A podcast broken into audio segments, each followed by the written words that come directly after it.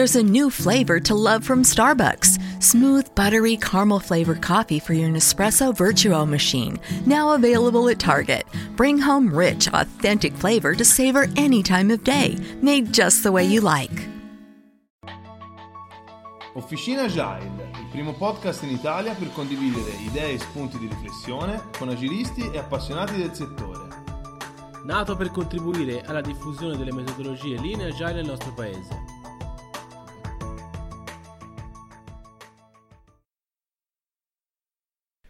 Ciao a tutti e bentornati da Matteo per una nuova puntata di Officina Agile. Come in ogni puntata vi ricordiamo che è possibile ascoltare le puntate del podcast su Spreaker, su iTunes, su Spotify e ovviamente sul nostro sito www.officinagile.it. Mettiamo subito il task introduzione and done e andiamo ad affrontare l'argomento di oggi. La puntata appartiene alla serie Basic e vi, oggi vi parlerò degli story point. Che cosa sono? Perché si basano sulla serie di Fibonacci? Vi darò qualche suggerimento per rispondere a chi eh, vi dirà che è molto più efficace stimare con le ore uomo piuttosto che utilizzando il planning poker con tutto il team perché è importante che il team condivida una stima piuttosto che le stime vengano date da chiamiamolo così l'esperto del team quindi affronteremo un po' l'argomento stime.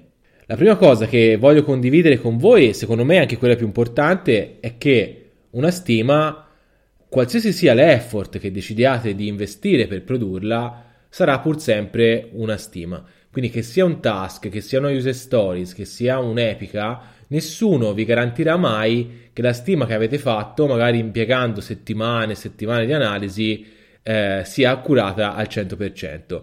Eh, quindi, diciamo, proprio per sua natura, una stima porta con sé un carico di incertezza. A tal proposito mi ricordo di aver visto nel libro Agile Estimation and Planning di Mike Cohn un grafico in cui Mike cercava di eh, mettere in relazione appunto l'effort con la precisione della stima.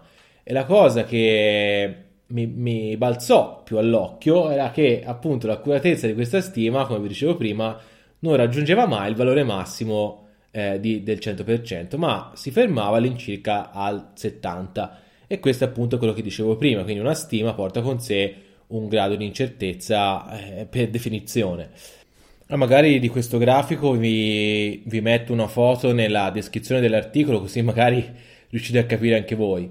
Eh, comunque le altre due cose che mm, mi colpirono quando vidi per la prima volta questo grafico er- erano che piccoli spostamenti dell'effort partendo da zero ti facevano arrivare a un'accuratezza quasi del 50%, quindi quasi vicina al valore massimo, mentre invece effort elevati addirittura potevano portare a un drastico calo dell'accuratezza della stima.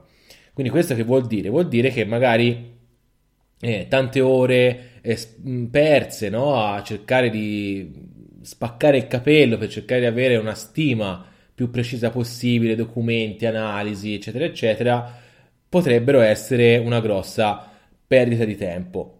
Quello a cui dobbiamo puntare noi con i nostri team agile è di riconoscere che non possiamo eliminare le incertezze dalle stime, ma piuttosto abbracciare l'idea che piccoli sforzi possono essere premiati con grandi guadagni. Quindi anche se investiamo un pochino meno tempo nello stimare i nostri task, i nostri user stories e quindi sicuramente avremo stime meno accurate, eh, lavorando su iterazioni brevi, fornendo piccoli incrementi di codice pienamente funzionante, testato e integrato, eh, i nostri team possono sicuramente produrre piani più affidabili.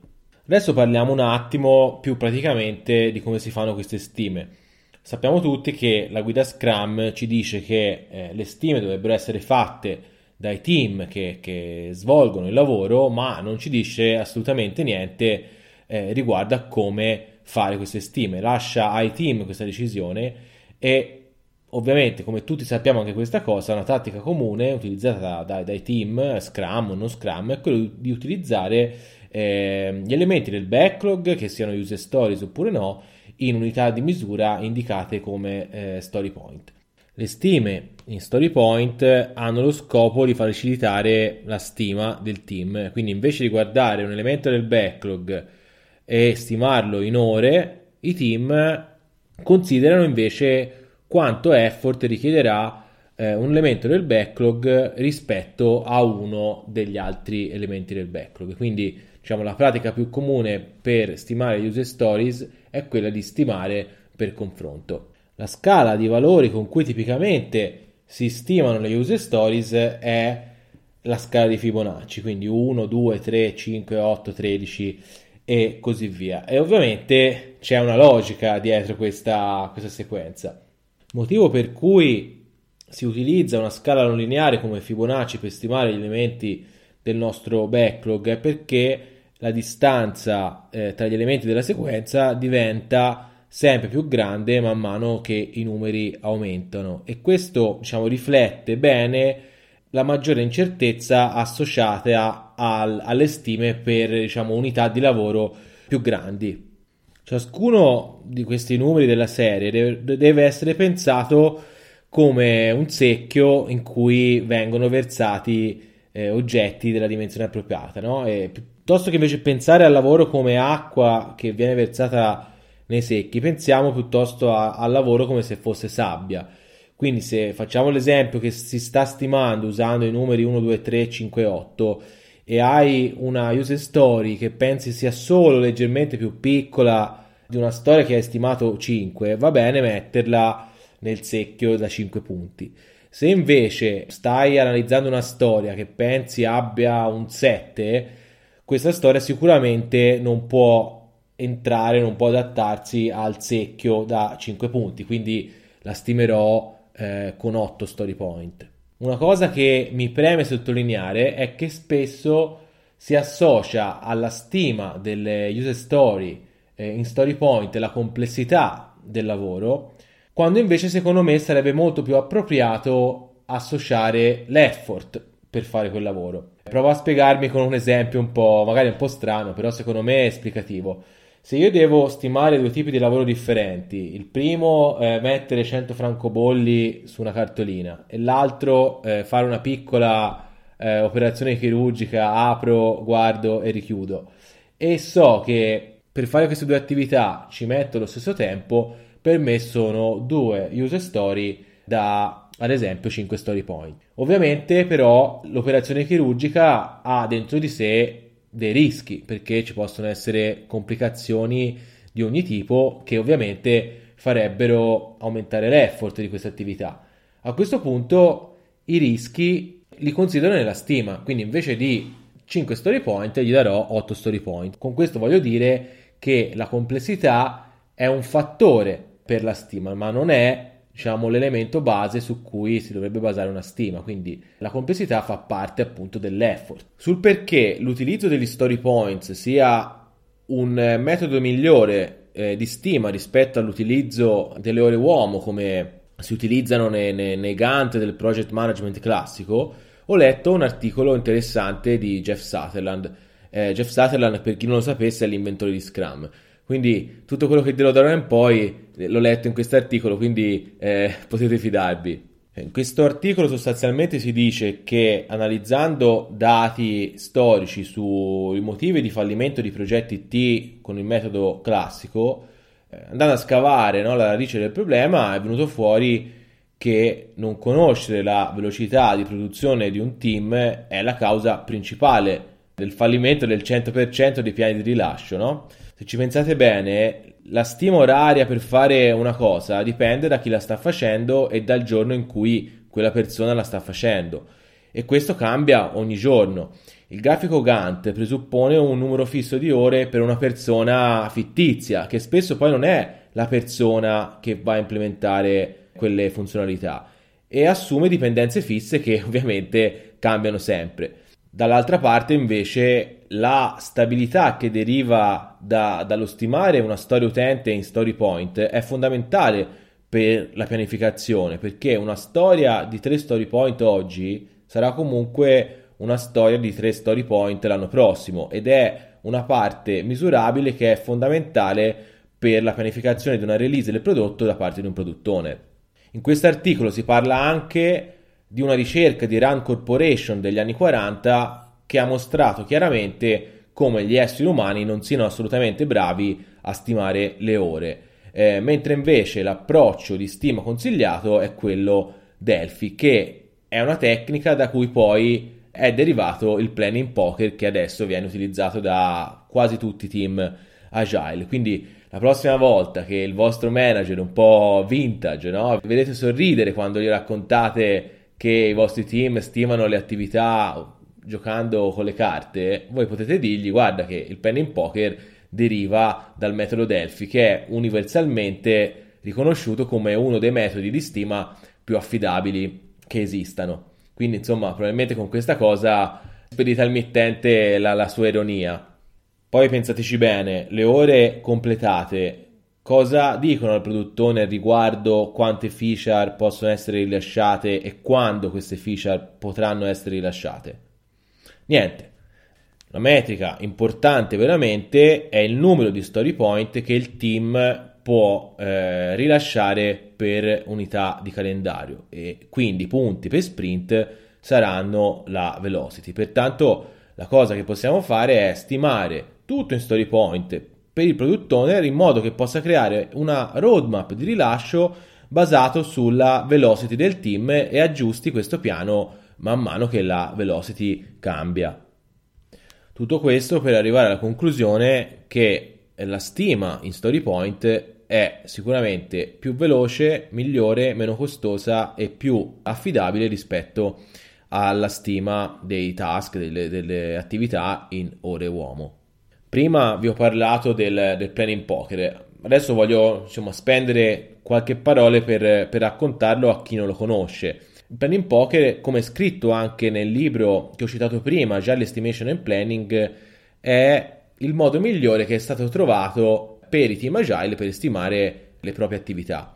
E questo metodo, come ho detto prima, deriva dal metodo Delphi e combina in sé l'opinione dell'esperto, la stima per analogia, quindi stimare un'attività rispetto a, a un'altra, la disaggregazione, ovvero eh, se un'attività è troppo grande cerchiamo di spezzettarla in attività un pochino più piccole in modo tale da avere stime più affidabili, in un modo eh, divertente che coinvolga tutto il team.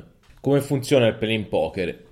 Al planning poker partecipa tutto il team e quando dico tutto il team intendo eh, sviluppatori, tester, user experience designer, analisti, tutti quelli che sono nel team e che contribuiscono a far diventare done e, e le user stories. A ogni partecipante viene dato un deck di card eh, dove su ciascuna card è scritto il numero eh, della serie di Fibonacci, quindi 0, 1, 2, 3, 5, 8, 13, 20 fino a 100. E nel deck che ho io c'è anche una carta con eh, l'immaginina della, del caffè, quindi, quindi, ogni tanto quando uno degli, dei membri del team è cotto può, può giocarsi la carta, la carta pausa. Tipicamente quando si fa questa cerimonia di planning poker durante i refinement scrum, durante gli sprint planning, c'è il product owner che sarà quello che spiegherà le user stories e che risponderà alle domande eh, di chi dovrà stimare l'attività e eh, un facilitatore che tipicamente è lo Scrum Master. Ah, praticamente eh, si prende dal backlog la user stories, il product owner descriverà eh, i punti principali di questa, di questa user stories, eh, i membri del team faranno le domande per chiarificare eh, tutti i vari punti, magari un po' oscuri. Una volta che ci sono abbastanza informazioni per poter stimare la, la user stories, ogni membro del team sceglierà la propria carta quella che secondo lui è la stima per quell'attività e eh, si butteranno sul tavolo. Se eh, la stima è da subito convergente, quindi se tutti hanno stimato 3, la user story sarà stimata a 3 story point. Se invece c'è differenza tra le stime, chi ha stimato meno e chi ha stimato di più dovranno eh, parlarsi e spiegare le proprie ragioni. Una volta eh, fatto questo si eh, ripete la votazione e questo fin tanto che non si arriverà al fatto che tutto il team convergerà su una stima. Poi è chiaro che qui c'è il buon senso, no? Se dopo 5 volte ancora eh, 3 hanno stimato 5 story point e uno è rimasto con 3 story point, possiamo chiedere al, a quello che ha stimato 3 se gli può andare bene stimarla 5. Questo poi è il compito dello Scrum Master del facilitatore. L'importante è non sprecare troppo tempo in queste stime perché vi ricordo l'obiettivo del planning poker, come dicevo all'inizio, non è tanto quello di fornire stime scolpite nella pietra che non cambieranno mai. L'obiettivo è quello di rimanere in quella zona del grafico che vi raccontavo prima dove diciamo c'è un buon compromesso fra l'affidabilità della stima rispetto al tempo che ci ho impiegato. Ora che vi ho descritto come funziona il pen in poker, vale la pena dedicare un paio di minuti eh, per spiegare, secondo me, perché funziona così bene. In primo luogo funziona bene perché raccoglie l'opinione di tutti i membri del team. All'interno del team ci sono livelli di expertise diversi. Faccio un esempio, eh, se una user stories viene stimata da uno sviluppatore 3 story point perché dal suo punto di vista quella storia pesa 3 ma magari il tester che ha, ha più diciamo chiaro il contesto di come quella storia dovrà essere testata per essere definita done sa che ci sono, ci sono da fare dei test di integrazione, ci sono da fare dei test particolari, da integrarlo su ambienti particolari e quindi magari può aumentare la stima, no? Quindi fare in modo che tutte le persone del team diano il loro punto di vista nella stima è sicuramente un valore aggiunto. Un altro valore aggiunto, secondo me, è anche quello che queste stime debbano essere giustificate in qualche modo.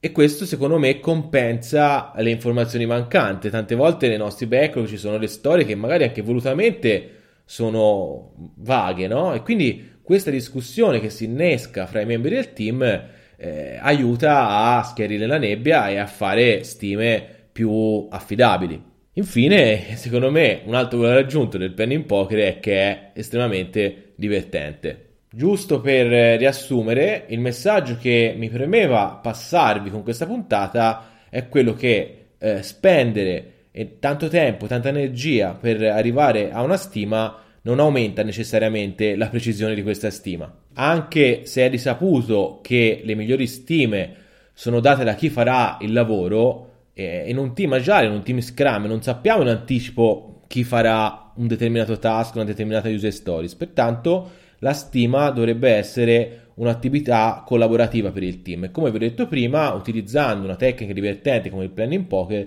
sentire il parere di tutti non fa altro che aumentare l'affidabilità di quella stima. Le funzionalità che dovranno essere rilasciate nel prossimo futuro e che quindi necessitano stime abbastanza attendibili dovrebbero essere sufficientemente piccole da poter essere eh, valutate su una scala non lineare da 1 a 10 come quella di Fibonacci 1, 2, 3, 5, 8. Le funzionalità invece più grandi che probabilmente saranno implementate nel futuro, nelle prossime iterazioni, possono essere eh, lasciate più grandi, eh, quindi 13, 20, 40, 100 e magari con il refinement essere spezzettate, disaggregate in attività più piccole e con stime più affidabili. Bene, direi che anche per questa volta siamo arrivati alla fine della puntata. Spero di avervi trasmesso qualcosa di utile e soprattutto di, eh, di scoraggiarvi a utilizzare le stime in ore uomo. E, come sempre vi chiedo di darci feedback, belli o brutti che siano. Ci trovate su Twitter, su LinkedIn, su Telegram e naturalmente sul nostro sito www.officinagile.it. Se volete farci domande sulle puntate o semplicemente suggerirci argomenti eh, di cui parlare nel futuro, mandateci una mail a officinagile.gmail.com. Se ciò che facciamo vi piace, vi chiedo di, di, farci una recensione su iTunes o mettere un like su Spotify, su Spreaker, insomma voleteci bene. Un saluto da Matteo e alla prossima puntata.